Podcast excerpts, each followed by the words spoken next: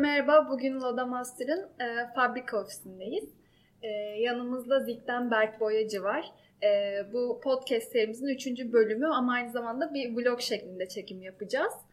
E, sizi yine tanıtmayı unuttum. E, ben alıştım Müge. Üçüncü bölümde hala kendimi tanıtamadığım için özür dilerim. E, bugün fabrikadayız. Gebze fabrikamızda. Yanımızda da Müge'nin dediği gibi Berk Boyacı Bey var.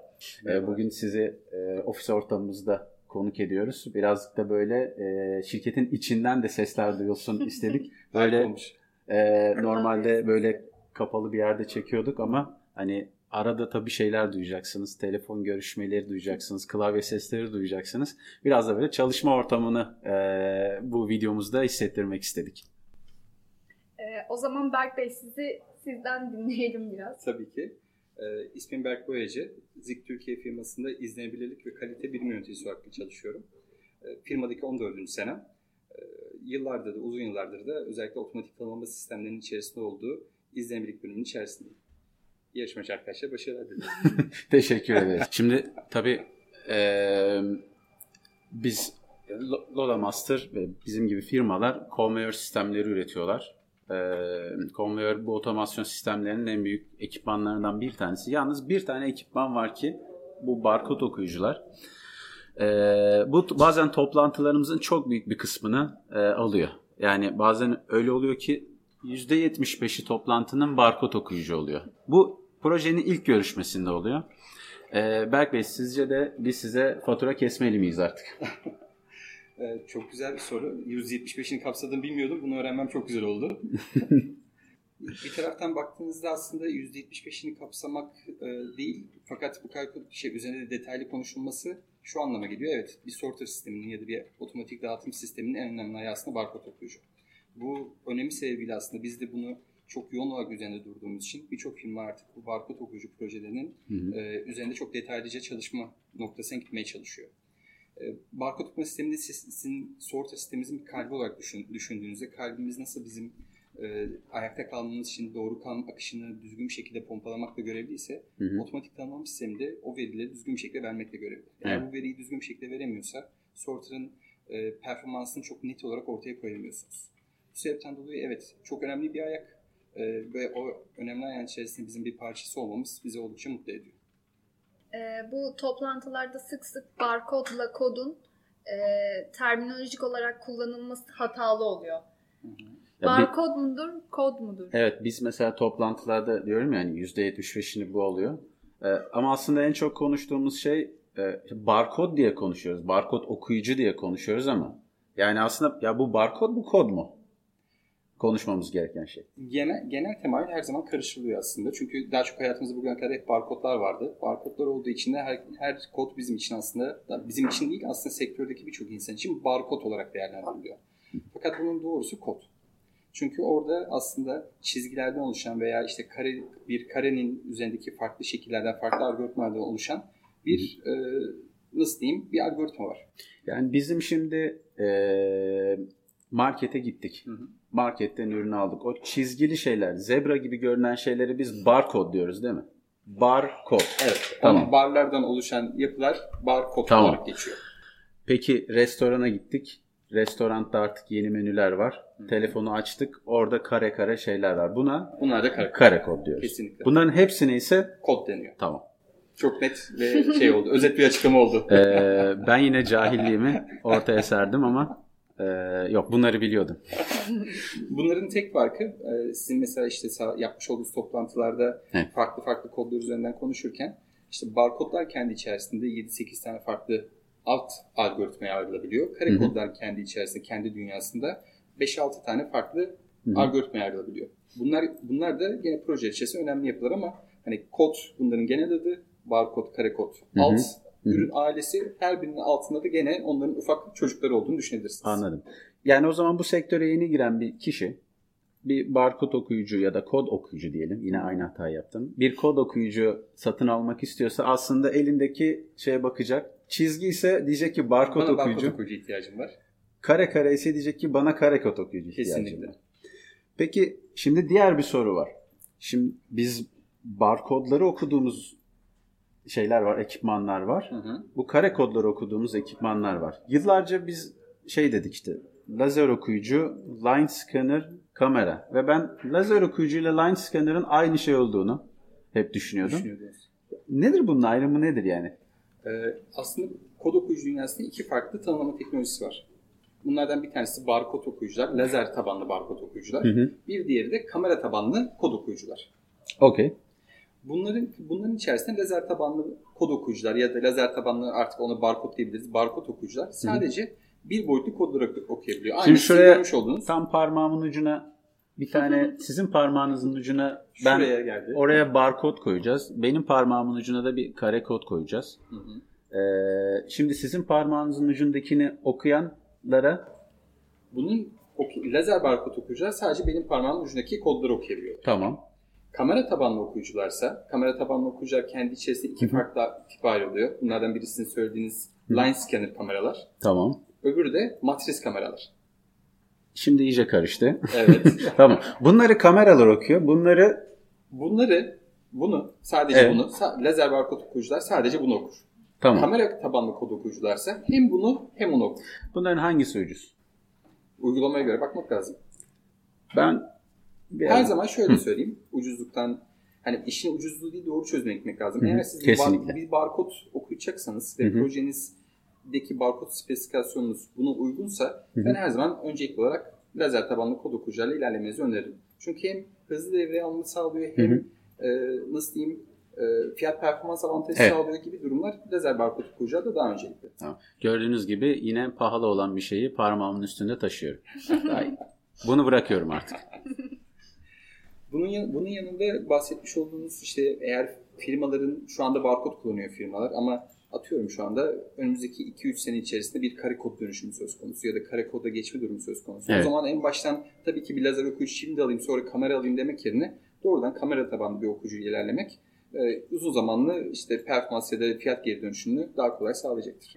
Ee, esasında ben şunu çok merak ediyorum. Bu barkod okuyucuların kullanıldığı en ilginç işler nelerdir? Bir örnek verebilir? Biz nerelerde görürüz yani barkod okuyucuları? Barkod okuyucuyu siz hayatınızın her yerinde görüyorsunuz aslında. İlginçlik anlamda marketten, marketten bir ürün almanızdan çıktığınız andan itibaren barkod okuyucu hayatımızın içerisinde.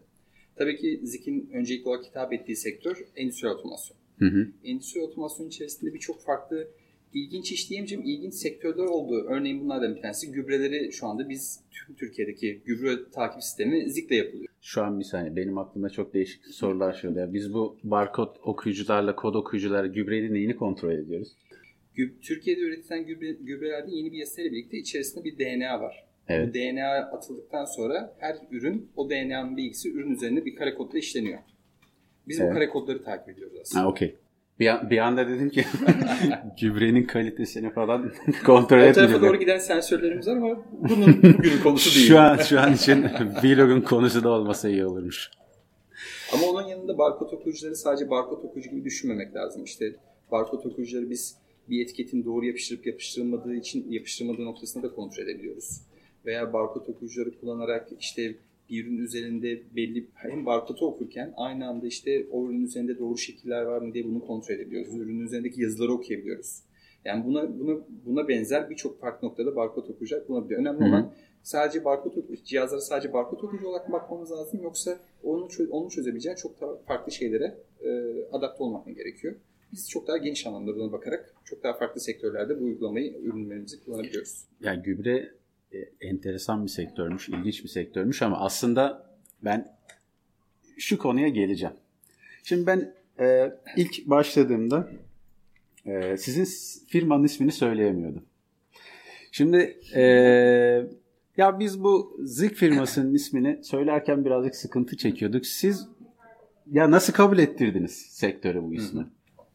E, aslında Türkiye'de çok eğlenceli. sıkıntılı değil mi? Türkiye'de sıkıntılı. Ee, tabii farklı ülkelerde farklı anlamları da anlamlara gelen de şeyleri var. Örneğin İngiltere'de de tabii ki çok düzgün bir Hasta anlam yok. Hasta anlamına geliyor. Baktığınız zaman aslında e, bizim açımızdan çok eğlenceliydi. Ee, Benim açımdan değildi. Ben şey diyordum. İlk, to- ilk toplantılarda şey diyordum. Ya bir tane sensör firması var diyordum. Böyle üçüncü tanıdığım bir arkadaşımmış gibi davranıyordum. birinin, birinin bir sensör Bir firması. arkadaş var. Benim akraba diyordum. E, işin aslında hikayesi şeyde başlıyor. Zik 1946 yılında Almanya'da kurulmuş e, bir firma. Doktor Irvin Zik tarafından kurulmuş bir firma. E, o dönemde de firmanın e, kuruluş aşamasında firma isimleri verilirken Almanya'da şöyle bir kanun var. Ya firmanın ismi ya ürettiğiniz ürününüzün adı olacak Hı hı. veya soy isminiz olacak. Hı. Hatta günümüze bakarsanız birçok firmada soy isminden yola çıkmıştır. Birçok Alman firması soy Evet. ismi vardır kurucularının. E, bu kanundan dolayı aslında bu geliyor. Hı E, Doktor Irvin Zik de o dönem firmayı kurarken daha çok optik elektronik tasarımlar yapan birisi. Ve Hı hı. optik elektronik tasarımlardan bir ürün ortaya çıkmadığı için henüz Hı hı. firma ismi soyadını veriyor. Anladım. Ve o hikaye aslında oradan başlıyor. Baktığınız zaman da şu anda içinde bulunduğumuz ay aslında Zik'in 75. kuruluş yılı. Ha süper. Ee, o ayın içerisindeyiz. En azından Eylül ayının içerisindeyiz. Ee, onunla ilgili işte şeylerimiz var. Çalışmalar şu anda yürütülüyor. Ee, tabii Ölvezik bunu kurduktan sonra da şöyle bir şey var. İşte ikinci şubesini Almanya'dan sonra Fransa'da açıyor. Hı hı. Sonra şeyi hiç zaman düşündüğünü düşünmüyorum. Hani ben 50 ülkeye yayılacağım. Bu 50 ülkenin içerisinde Türkiye olacak. Türkiye'de bu isimle Evet. e, benim çalışanlarım çok eğlenecek diye bir düşünceye e, sahip olduğunu çok düşünmüyorum. Bence ye- Ama günümüzde çok e, eğlenceli şu anda bizim Evet, evet 75 yıl önce kurulan bir firmanın ismiyle biz ara ara eğleniyoruz. Onu söyleyebilirim. Şimdi ben de satışçıyım, siz de satışçısınız. Bazı şehirler var. Ee, orada proje yapmaktan keyif alıyoruz. Ee, sizin için en keyifli şehirler hangileri? Hı, Türkiye'nin birçok noktasında proje yaptım. Hani bu işte Güneydoğu Anadolu'dan tutun işte Karadeniz'e aslında 7 bölge 7 bölgede projeler yaptım. Hı hı. Ama benim hani yapıma da uyan benim içerisinde en çok keyif aldığım şehir bence İzmir. İzmir. İzmir. İzmir'de ee, kumru var. Benim bildiğim bir tek aklıma o geliyor. Kumru var. Birçok e, milli içeceklerimiz var. Ha. Tabii, milli içerik. Bunu burada söyleyemeyiz. evet, bence de. Bunu burada keseceğiz. Şimdi farklı sektörlerden bahsettik ama hani Zik'in en çok ilerlediği e, sektör hangisidir? En hızlı büyüyen sizin gördüğünüz? Intralojistiğin de tabii hani şu an birçok işte sektör var. Çok hızlı büyüyor. Pandeminin etkisi var veya kendi sektörlerinin de e, hızlanması var. Ama sizin gördüğünüz şu an Türkiye'de sizin ekipmanlarınızın da kullanıldığı en çok büyüyen sektör hangisi? Ya da hangileri? Zik e, ana olarak 3 ana sektörü aslında hizmet ediyor. Bunlardan bir tanesi proses otomasyonu. Hı hı. e, işte çimentonun, işte enerji kaynaklarının içinde olduğu sektörler. Bir diğeri üretimin içerisinde olduğu fabrika otomasyonu. Hı hı. E, orada işte birçok alt kırılım var. İşte otomotivdir, işte beyaz eşyadır, işte üret, e, tüketici ürünleridir gibi Hı hı. gibi alt sektörler var. Bir diğeri de lojistik otomasyon. Artık ürünlerin işte ham madde geldi, işte üretildi, ondan sonra sevk edildiği dünya. E, bunların içerisine baktığınızda evet pandeminin etkisiyle e, e-ticaret ve e-ticaret öncelikli olarak e-ticaretin büyümesiyle de zorunlu olarak kargo sektörü Hı hı. ciddi bir büyüme kat etti. Hı hı. Bunların yanında üretim sektöründe de gene bu pandeminin etkisiyle beyaz eşya sektöründe insanların evde oturması. Beyaz eşya. Beyaz eşya sektörü mesela e, büyüme kat eden sektörlerden bir tanesi oldu. Hı hı. E, gene e, temelde bazı alt sektörlerde gene büyümeler söz konusu ama benim öngördüğüm yani benim gördüğüm aslında e, en çok büyümeler bu sektörlerde yer aldı. Anladım. Beyaz eşya sektörü ilginç bir sektörmüş aslında. Biz daha çok tabii işte o depoda paketlerin gitti geldi oralarla ilgileniyoruz ama e, beyaz eşyanın da bu kadar büyümesi daha çok galiba buradan da Türkiye'den de ihracat da çok yapılıyor Çok beyaz var, eşya. Çok var. Yani Türkiye beyaz eşyanın en ön planda olduğu ihracat yapan ülkelerin başında geliyor. Hı hı. E, Biliyorsunuz birçok ana sektör, yani birçok ana firma burada lokal olarak da üretim yapıyorlar. Yabancı firmalar üretim yapıyor. Arçelik, Vestel gibi dünya Evet, evet, markalarımız var. E, Bu açıdan e, ciddi bir büyüme içerisinde beyaz eşya sektörü. Anlıyorum. Bu sektörde biz barkod okuyucular, kod okuyucular falan konuştuk. Bir terminoloji konusu daha var. Ee, bunu da bence bizim dinleyicilere ve izleyicilere aktaralım istiyorum. Şimdi okuyucuların çözünürlüğü nedir? Okuma oranı nedir? Bu genelde birbirine bağlantılı şeyler ama yani biraz da sizden dinleyelim onu istiyorum. Tabii ki. E, Aslında okuyucunun çözünürlüğü değil, barkodların, kodların çözünürlükleri Evet. burada söz konusu. E, Barkod ve karekod terimlerinden bahsetmiştik. Barkodda çözünürlük kısmı, önce çözünürlüğü bir açmak lazım aslında. Hı hı. Şimdi bazen firmalarla görüştüğünüz zaman çözünürlük dediğinizde karşınıza şu, şu çıkıyor. E, Eğer etiketi basan kişiyle ya da printerlarla ilgilenen kişiye söylediğinizde şey diyor. O printer'ın çözünürlüklerini söylüyor. Hı hı. Mesela 300 dpi diyor işte. Oradaki inç başına düşen baskı yoğunluğu bilgisi veriyor. Okey. Aslında orada barkod okuma dünyasına baktığınızda orada ihtiyaç duyulan değer barkodlarda en ince barın kalınlığı. Bunda Hı hı. işte barkod printerlara basarken zaten değer olarak veriliyor. Kare kodlarda da Oradaki görmüş olduğunuz karelerin içerisindeki bir noktanın genişlik değeri. Anladım. Bunlar barkodlarda ve kare kodlardaki çözünürlük değerlerini oluşturuyor. Yani aslında. biz barkodda elimize cetveli alsak ya da böyle ince ölçebileceğim ölçebileceğimiz bir şeyi alsak ve en ince barı bulup onu ölçsek bu bize yapıp Lütfen. Makine mühendisiyim. Orada daha kolay bir yöntem ben size söyleyeyim. Peki. Ee, genel şeyler var. Büyüteçli looplar var. Okey. Ee, şey ölçekli loop. Hı hı. Aynı bu kuyumcuların bakmış olduğu Hı. tarzda. Onunla barkodun üzerine gelip o değere baktığın zaman cetvel çünkü size vereceği nokta 1 milimetredir. Hı hı. Oradaki değerler ise daha çok 1 milimetrenin 3'te 1'i, Üçte 4'te biri. 1'i. Hatta bazı uygulamalarda 5'te 1'i boyutundadır. O yüzden cetvelle onu ölçme şansınız çok fazla yok. Bu Anladım. yüzden e, milimetrenin onda birine inen ölçekli aletlerle bunu ölçmeniz daha kolay. Anladım. Yani barın en ince barın genişliği bize çözünürlüğü veriyor. Hı hı, doğru. Ee, kare kodda da yani kare kare olan şeyde de Bir noktanın genişliği. O zaten tüm noktalar birbiriyle aynı ölçülerdedir çünkü. Hı. Peki bu karışık karışık büyüklü küçüklü karelerin olduğu kodlar var mıydı? Büyüklü küçüklü kareden olduğu kodlar orada gene bir noktanın birden Hı. fazla yerde yan yana durmasından dolayı siz o büyüklük, Hı. küçüklüğü görüyorsunuz. Her, Anladım.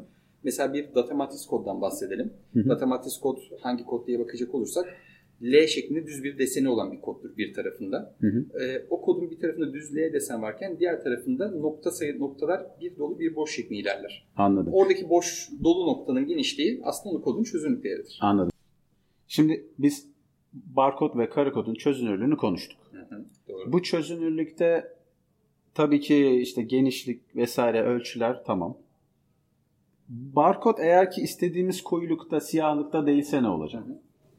Bu çok yaşanan aslında bir kalite problemi. Ee, genellikle işte barkodun yeterli işte kontrastlı olmaması veya barkod üzerinde çizikler görmeniz ya da barkodların e, nasıl diyeyim barlarında dağınıklıklar görmeniz genellikle printer kaynaklı problemler olarak karşınıza çıkıyor.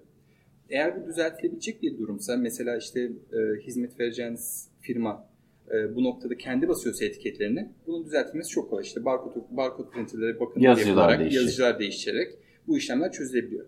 Fakat işte mesela e-ticaret sektöründe bu çok zor bir durum. Çünkü farklı Evet. farklı yerlerden şeyler geliyor, barkodlar geliyor. Farklı farklı yerlerden e, müdahale edilemeyecek kaynaklarda kodlar geliyor. Hı E, bu durumda e, tanımlama teknolojisini değiştirme yoluna gidiyoruz. Örnek veriyorum lazer tabanlı bir barkod okuyucu yerine kamera tabanlı Kamera bir kod okuyucuya geçiyoruz ve orada artık matris kamera mı kullanacağız, line scanner kamera mı kullanacağız onun incelemelerine başlıyoruz. Anladım. Çünkü e, onda bile onda bile yani kamera tabanlı bir okuyucuda bile bazı hatalar tolere edilemiyor maalesef. E, fakat lazer okuyucuları kameralar üzerinde işte görüntü üzerinde oynamalar yapabildiğiniz için Hı. bunları daha fazla tolere edebilen tanımlama sistemleri. Çözünürlüğü konuştuk. Barkod okuyucu genişlikleri, pardon, barkod genişlikleri, kare kod genişlikleri, ondan sonra daha koyu, daha açık olması. E, Okuma oranı nedir? Şimdi okuma oranlarında işte %99.9'lar, 95'ler, 96'lar, FIFA 98'ler. Yani Havada oyun- rakamlar görüyorsunuz. Aynen bu, bu bir o- oyun gibi yani biz bu 99'u 98'i nasıl Hı hı. tanımlıyoruz? Ne? Yani bunun altyapısı nedir? Altyapısı şu aslında. Öncelikli olarak e, firmalar tabii ki e, hatlarına giren yani otomatik tanımlama giren bak, otomatik tanımlama istasyonuna giren paket sayısı çıkan paket sayısının Hı hı. e, ve doğru şekilde tanımlanmış paket sayısının birbirine en yakın değerde olmasını bekliyorlar. Hı hı. 1000 paket girdi, 1000 paket barkod okunarak çıktı. Bu zaten mükemmel senaryo. %100 olarak buna e, %100'lük bir okuma oranına erişmiş oluyorsunuz aslında. Hı hı. Fakat bunun arka tarafına baktığınız zaman az önce konuştuğumuz işte kod çözünürlüğü, ondan sonra işte kod kalitesi gibi değerler Hı hı. bu barkod okuma performansını etkileyebilecek değerler olarak karşımıza çıkıyor. Çünkü arka barkod ne kadar mükemmel olursa alacağınız okuma performansı da o derece mükemmel oluyor. Hı hı. Bu taraftan baktığınızda mesela işte mesela kod çözünürlüğüne tekrardan değineceğim. Orada mesela kod çözünürlüğünün doğru belirlenmesi otomatik tanımlama sisteminin doğru otomatik tanımlama sisteminin doğru seçilmesi için çok önemli bir kriter. Çünkü orada ör- örnek işte sayılardan bah- bahsediyoruz. Sayılardan yola çıkalım. İşte 0.3 mm çözünürlüklü bir barkodumuz var. Otomatik tanımlama sistemini buna göre dizayn edebilirsiniz. Hı hı. Ama bir anda sahaya gittiniz. Ondan sonra 0.2 mm çözünürlüklü bir barkodunuz çıktı. Evet. Taş- tasarladığınız otomatik, otomatik tanımlama, tanımlama sistemi büyük bir olasılıkla o ölçülerde, o spesifikasyonda bunu okumaya yetmeyecektir. Bir anda okuma oranınız düşer. Anladım. Veya daha yüksek bir kodla karşılaşıyorsunuz. En başta konuştuk. Gereksiz maliyetle maliyetli bir otomatik tanımlama sistemi elde etmiş olursunuz. Bu gibi durumlar aslında işte doğru çözünürlükte barkodun doğru çözünürlüğünün bilinmesi, kod kalitesinin doğru basılması gibi adımlardan sonra en yüksek şeye erişilebiliyor. E, okuma oranına erişilebiliyor. Yani e, bir barkod okuyucu, kod okuyucu setimiz var. Hı hı. İstediğimiz barkod tiplerine göre, kod tiplerine göre bunu tanımlıyoruz. Hı hı. Eğer ki ge- geçen bu barkod okuyucuların, kod okuyucuların altından geçen paketlerin barkodları, etiketleri istediğimiz ve tasarlanan ölçülerde ise biz %100'e en yakın değeri alıyoruz. Alırsınız. Ama arada dalgalanmalar oluyorsa ki oluyor. Ee, böyle bir durumda da işte 99'lara. dünya yok maalesef. Evet, evet, evet.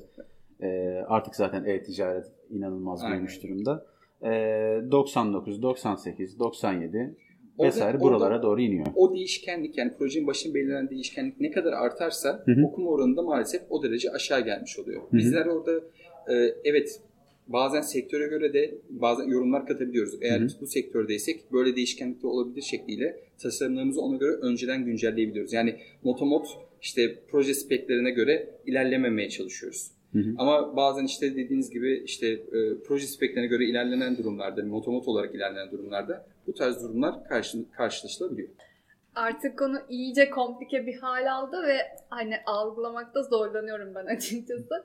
Acaba burada bu tadında mı bıraksak bu muhabbeti? Hani Berk Bey tabii bugün bizi bilgiye doyurdu. Bugün yani bütün barkod okuyucular, kod okuyucular ne varsa her şeyi öğrendik.